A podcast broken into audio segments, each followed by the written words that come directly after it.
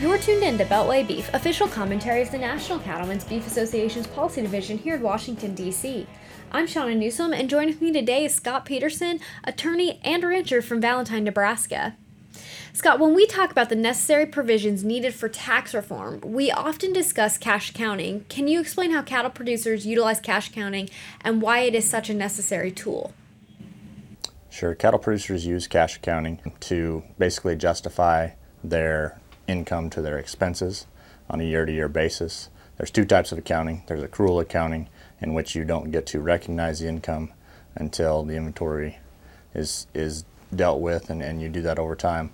Um, we use it because we get to immediately expense items in the time in which we actually pay for them. Um, we also use it to recognize income appropriately. It's utilized in almost all agricultural businesses. Um, just because it's a better mechanism so that we can actually really show the expenses when, when they occur. Um, it allows us to continue to operate and, and income average over time.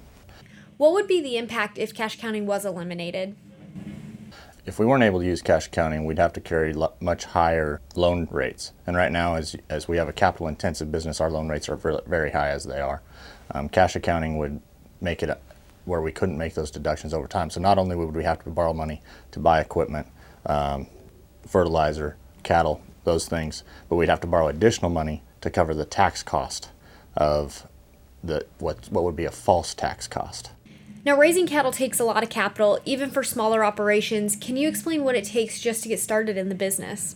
So, I represent lots of small producers, and for a young producer to get started, it is very difficult just because of the capital intensiveness of the business. Um, I have several young producers who have bought land recently. Uh, the cost of that land and the cost of interest on that land is, is significant. And so they, you know, to start a ranch today, if you're going to have to buy the cattle and, and buy the land is going to cost at least $5 million just, just to survive. Um, that, that's buying enough land so you could run between two and 400 head of cattle. Along the same lines, there's been talk of removing interest deductions, which are pretty critically important for our industry. How would this impact young farmers and ranchers, and how big of a concern is it? Yeah, one of the things that we're really concerned with in the House blueprint is removing interest deductions. Um, interest deductions are actual business expenses for our producers due to the capital intensity. For instance, we've talked a little bit about some of the feedlots that every animal that comes in, you're paying interest on your purchase cost, you're paying interest on feed throughout the process. So when you do a closeout at a feedlot, there's an actual interest cost in every animal, and that's a real business expense for our producers. What about the impact on young producers? The interest deduction really affects young farmers and ranchers. Um, such a significant part of what they're purchasing is land. And when you look at the interest deduction on their land costs, it's over 50% of their land cost is interest in those first few years when they're producing.